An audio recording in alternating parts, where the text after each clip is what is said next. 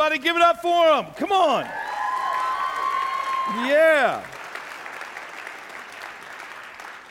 All right, so the gist of this series is this, right? We have this song. We're going to let this song open up God's word for us. I'm not preaching the song. I'm preaching God's word, but we're using the song as the microscope into God's word. Are you with me on that?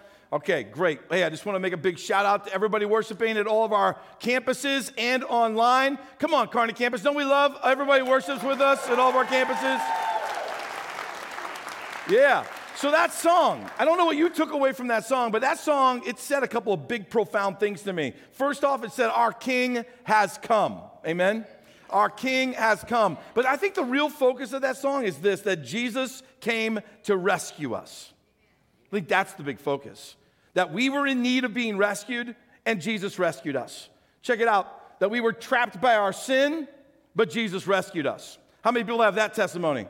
Right? We were caught in darkness without a way to escape, but Jesus rescued us. We were doomed to be separated from God for eternity, but Jesus rescued us. We were like dead men walking without a Savior, but Jesus rescued us. How many of you guys have that kind of story? Come on. Right? Is that your testimony? Yeah. That's because God wanted to do that. That was God's plan from the beginning. He loves you that much. It was God's desire that he wanted to rescue you. Why? Because he wanted more for you. More for you. That's what John 3:16 and 17 is. It's they're iconic passages of Scripture, but it says this, for this is how God loved the world, that he gave his one and only Son, so that everyone who believes in him will not perish but have eternal life. God sent his Son into the world not to judge the world, but to save the world through him. See, what it's saying to us is this, that God sent his Son into the world to rescue you. And that anyone who would believe in him and call him Lord and leader, he would rescue them. They would not perish. Guys, that's the good news of our Savior. And look, if you've ever been in a place where you needed to be rescued, if you've got a story in your life where you were in some really difficult, bad place and you needed to be rescued, you know the gratitude that you have towards those who rescued you. Let me give you a couple examples of what I'm talking about. Let's just say, and I know it's horrific and it's happened to somebody that's listening right now, and I apologize for the pain I'm getting ready to cause you. But let's just say that you were in a house that was burning, okay, and you were trapped.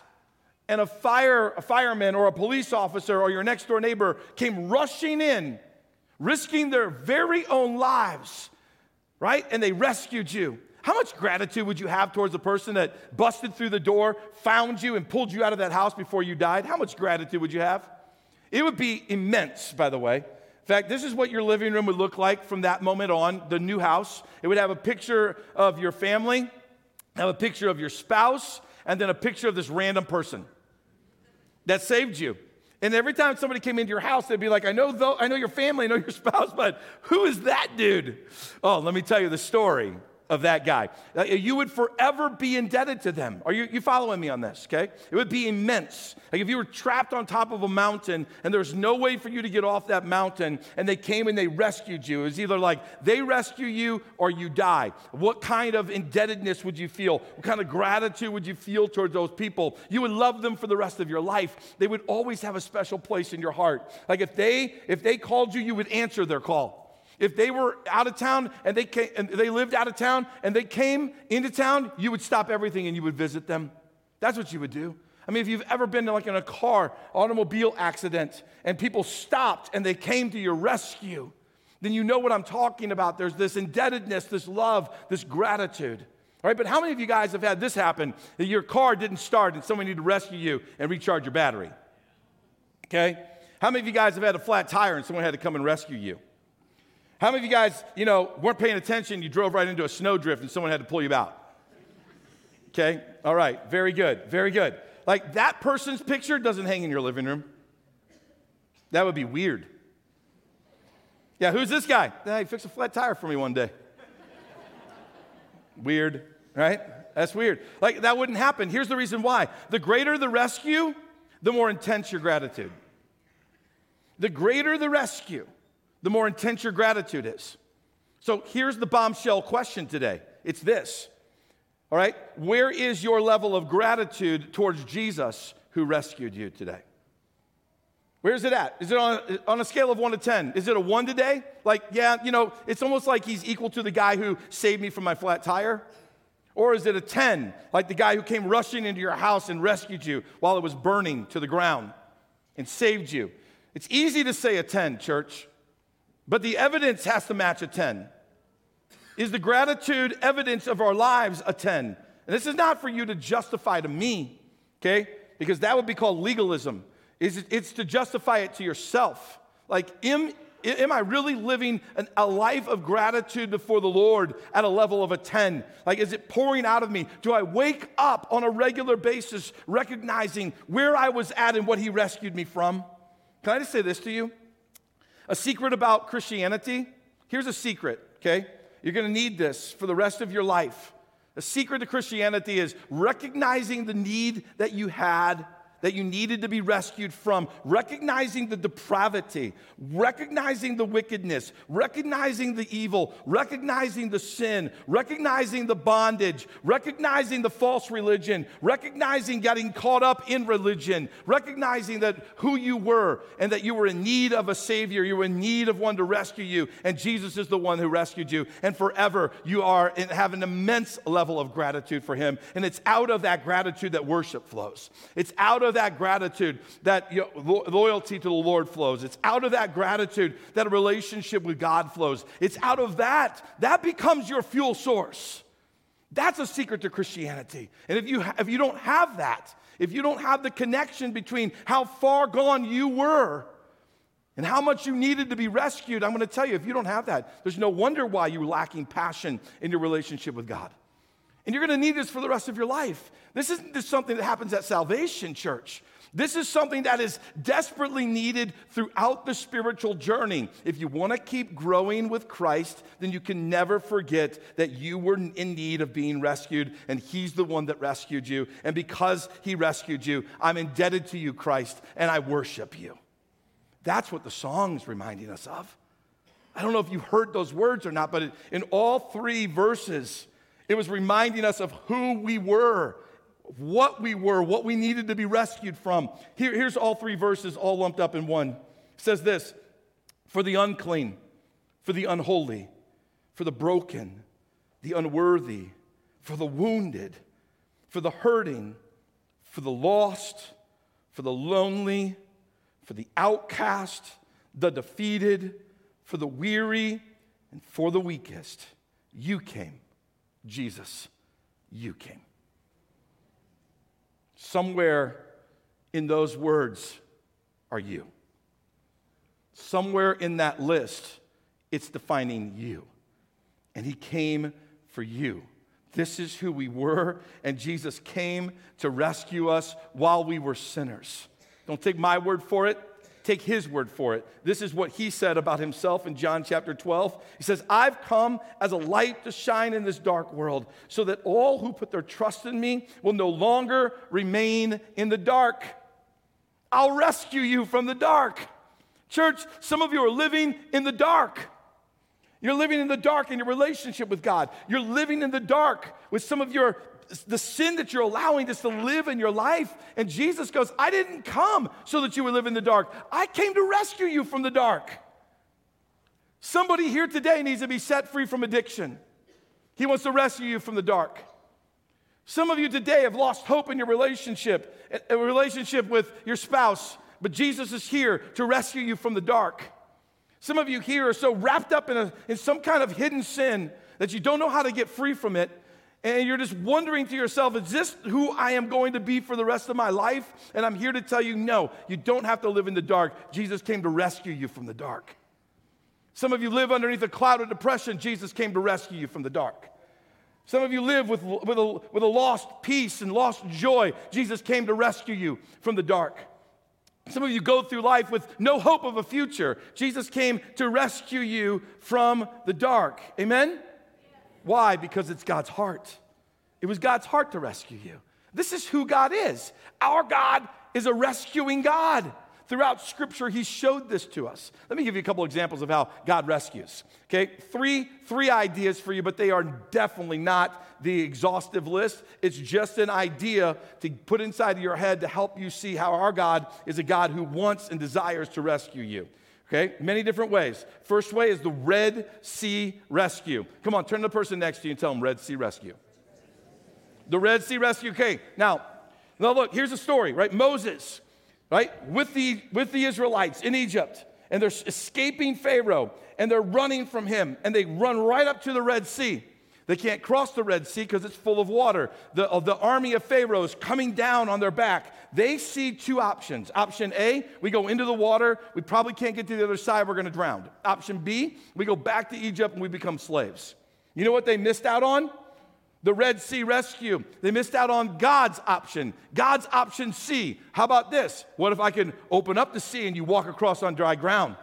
It's not in the head or the heart of man. It's something in the heart of God. Here's what the psalmist said about it in chapter 77. He said, Lord, your road, it led through the sea, your pathway through the mighty waters, a pathway, check it out, a pathway no one knew was there. Some of you are in a situation right now where you're faced with two options, and both of them are bad. And you're trying to make a decision right now. Which of these two evils am I going to choose? God, isn't there a different way out? And I'm here to tell you today, yes, God has a different way out for you. It's just a matter of will you pursue him? Will you put your faith in him? Will you seek him? Don't knee-jerk to those other two options. Those two options that lead to some kind of destruction and death in your life. You don't have to keep making options A and B the only options. God can do a Red Sea rescue, and he can show you option C that is supernatural in a way that you had no way of knowing it was coming. I'm telling you, that's the kind of God we serve. Amen. Let me tell you about another way God rescues, the Jericho rescue. Turn to a different person and tell them Jericho rescue. All right? Jericho rescue. Here's the story, all right, from the Old Testament. The Israelites have just arrived in the promised land, and God's told them to drive out all the enemies that live there. The very first enemies they got to drive out is Jericho. What do we know about Jericho? Jericho is a city, right? These people live behind an extremely strong fortified wall that is so strong that they can actually race chariots on top of it. People live in the wall, by the way. We're not talking about like your fence in your backyard to divide you from your neighbor. We're talking about a wall that's so large people have homes in it and they race chariots on top of it. How many of you guys know that's a strong wall? Like if I lived in Jericho every night, I would go to sleep knowing we got an incredible security system. Right? It's going to be really hard to rob us. But God said, I need you to drive them out. So what did he tell them to do? He goes, walk around the city walls. And for 7 days, they walked around the city walls. And on the seventh day, they did it 7 times. And they shouted and they blew horns. And those walls came crumbling down. I want you to know today, God will rescue you in ways that you don't think are the best ways. Some of you, you've got these strongholds that you hang on to, these fortresses, these supporting walls in your life that you put more hope and dependency on those things than you have anything else in your life. And God's going to let those walls come down so that you will start trusting him. That's what Proverbs 3 and 5 says. It says, trust in the Lord with how much of your heart? All of your heart. Do not depend on your own understanding. Don't stand there, just like relying on your own support walls. Don't stand there like you're Jericho and you're just like, I've got this all figured out, God, because you don't have it all figured out, right? And so God lets those support walls come down so that we will put 100% faith and trust in him. Let me give you one last example. It's just called the Big Fish Rescue. Come on, just say Big Fish Rescue. All right, now if you got the cadence of this sermon, then you're probably already going to the right person in the Old Testament. His name is Jonah. That's right.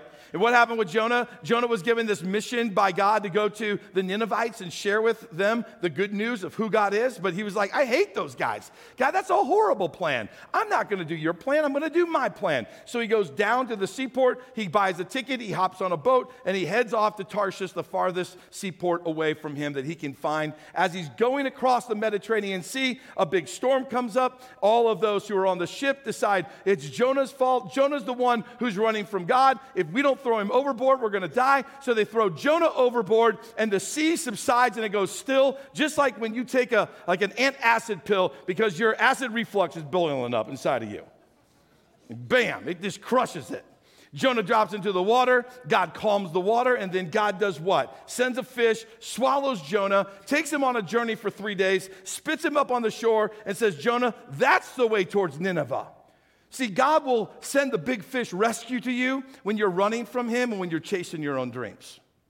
When you're running from God and you're chasing your own dreams, God's chasing you. And God will do things he'll do things to you and through your path to bring you to rock bottom so that he can put your feet back on the trail that leads to his perfect plan for your life. Come on, somebody. That's our loving God.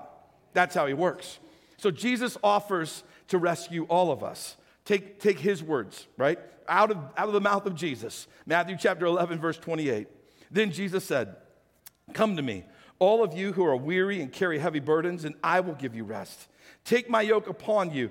Let me teach you, because I'm humble and gentle at heart, and you will find rest for your souls. For my yoke is easy to bear, and my burden I give you is what? Light." This is who our God is. This is who our Savior is. When he comes, he came to rescue you, not to chastise you. Jesus doesn't come along and go, "Look, I told you so." He doesn't come along and go, "Well, why do you guys keep getting yourself in all this trouble? I keep rescuing you, you keep doing this." Well, he doesn't come along and chastise you. He doesn't come along and go, "When are you going to be smart enough? When are you going to be strong enough? When are you going to stop this? When are you going to grow up?"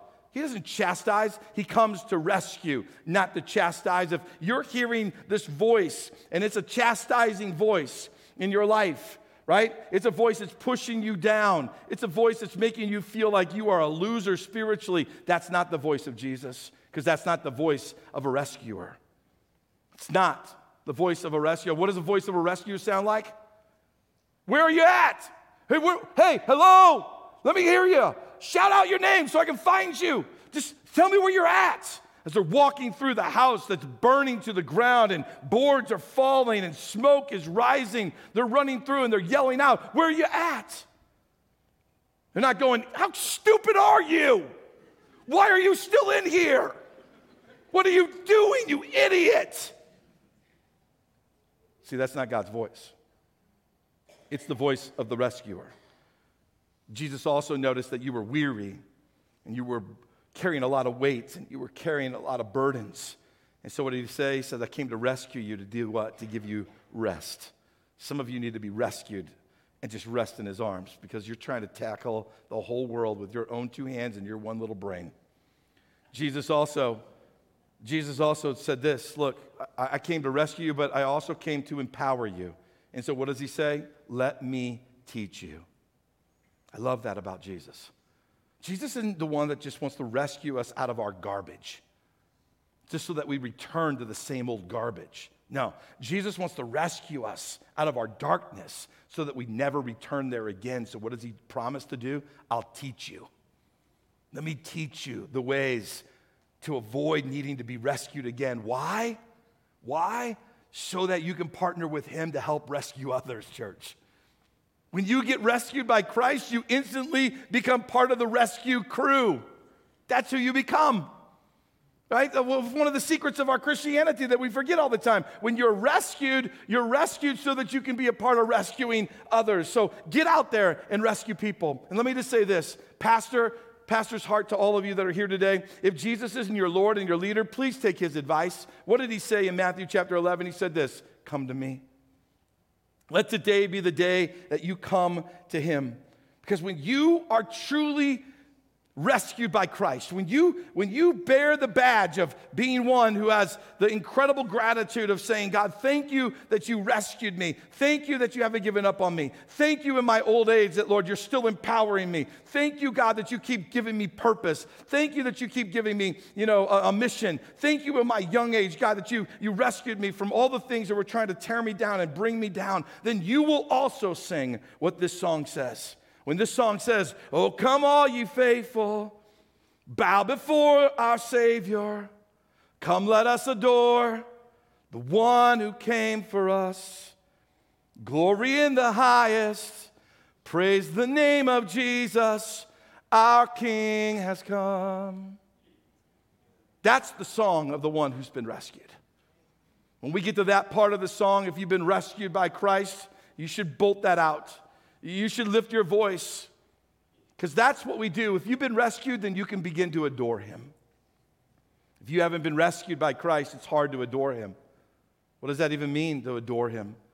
It means to start showing him immense love and respect, incredible passion, like he's the one that rescued you off the mountaintop. Like he's the one that came into your house while it was burning, and he grabbed a hold of you and he pulled you out. Like he was the one who delivered you and set you free. That's where adoration comes from. And so what do we do in worship? Why do we sing every Sunday? Why do we have these songs? So that we have a moment to adore him. Why do we come here week after week? So that we can adore him. Why do we spend time in personal prayer and worship and God's word? So that we can adore him. Why? Because he rescued you. He set you free. He became your Savior. So if you've been rescued by God, then as we sing, I want deep gratitude to flow from your heart. I want you to lift your hands and adore him. I want you to lift your voice and adore him. I want you to remember that that's what Christmas is all about. Christmas is not just a time when we give gifts to each other. Christmas is a time to be reminded that our King has come. Our Savior has come to rescue us. And since he came once with great confidence, church, I can say with great boldness and confidence, he is going to come again.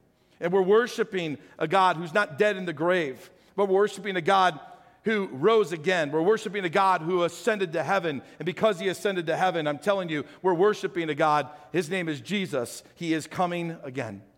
So if you are here today and you're in need of a rescue, doesn't matter what the rescue is, you're in need of God to show up and to show off in your life. If you're in need of a rescue today, then I want you, as we sing to the Lord, I want you to cry out to God in worship. I want you to seek him. Why? Because seekers, they find God. And I want you to know that the altars at New Life and at all of our campuses are for the hungry. Today, the altars are for those who are hungry and wanting to be rescued by God. Church, I'm here to tell you today, there is hope. There is hope. I know that right now, your world might feel like it's dark. Your world might feel like there's no way that the pieces can be put together. It's like you might feel like your world's like a glass vase that fell off a table and it's into broken pieces, and you're wondering to yourself, how's this all going to go back together? I feel your pain. I just want you to know today there's hope.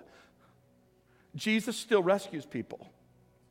I know today you feel like, man, that marriage is about ready to, like, it's about done. I want you to know there's hope. And I know today some of you, you've got children that have, they've gone astray. They're not following the Lord, and you're wondering to yourself, are they ever coming back? And I just want you to know today there's hope, because Jesus still rescues people. I know today you're sitting here and some of you got that addiction or that sin that's just controlling you, and you don't even know how you're going to get out of it. I want you to know today there's hope. Why? Because Jesus still rescues. There's hope today, church. Why? Because some of you don't feel like, how could God ever love me? If you only knew what I did, if you only knew my backstory, how can a God love me? I want you to know today there's hope. Why? Because Jesus rescues people, and he wants to show you his love. So let's stand and let's adore Jesus, the one who came for us. Let me pray. Father, thank you. Thank you that your word today reminds us that you haven't given up on us, that your word reminds us that you have a purpose and a plan for us, and that God, you sent your son to this world to rescue us. So we lean into you. We say yes to you, God. We want you to have your will and have your way in our lives. So, Lord, whatever it is we've been trying to do on our own, Lord, send the big fish, rescue us from ourselves. Whatever we've been trusting in and putting our support in and kind of putting our dependency in, God, come and tear down those walls so that the only one standing is you. God, I pray you would come, and where there doesn't seem to be a way, where it only is option A and option B, Lord, would you make option C clear like you did to the Israelites that day when you opened up the Red Sea. And Lord, as we come today, may we adore you. May we love, may we respect you. May we show you incredible passion that flows from immense gratitude because you rescued us from the darkest of the dark. and you brought us into the light to liberate us and to set us free. In Jesus' name, amen.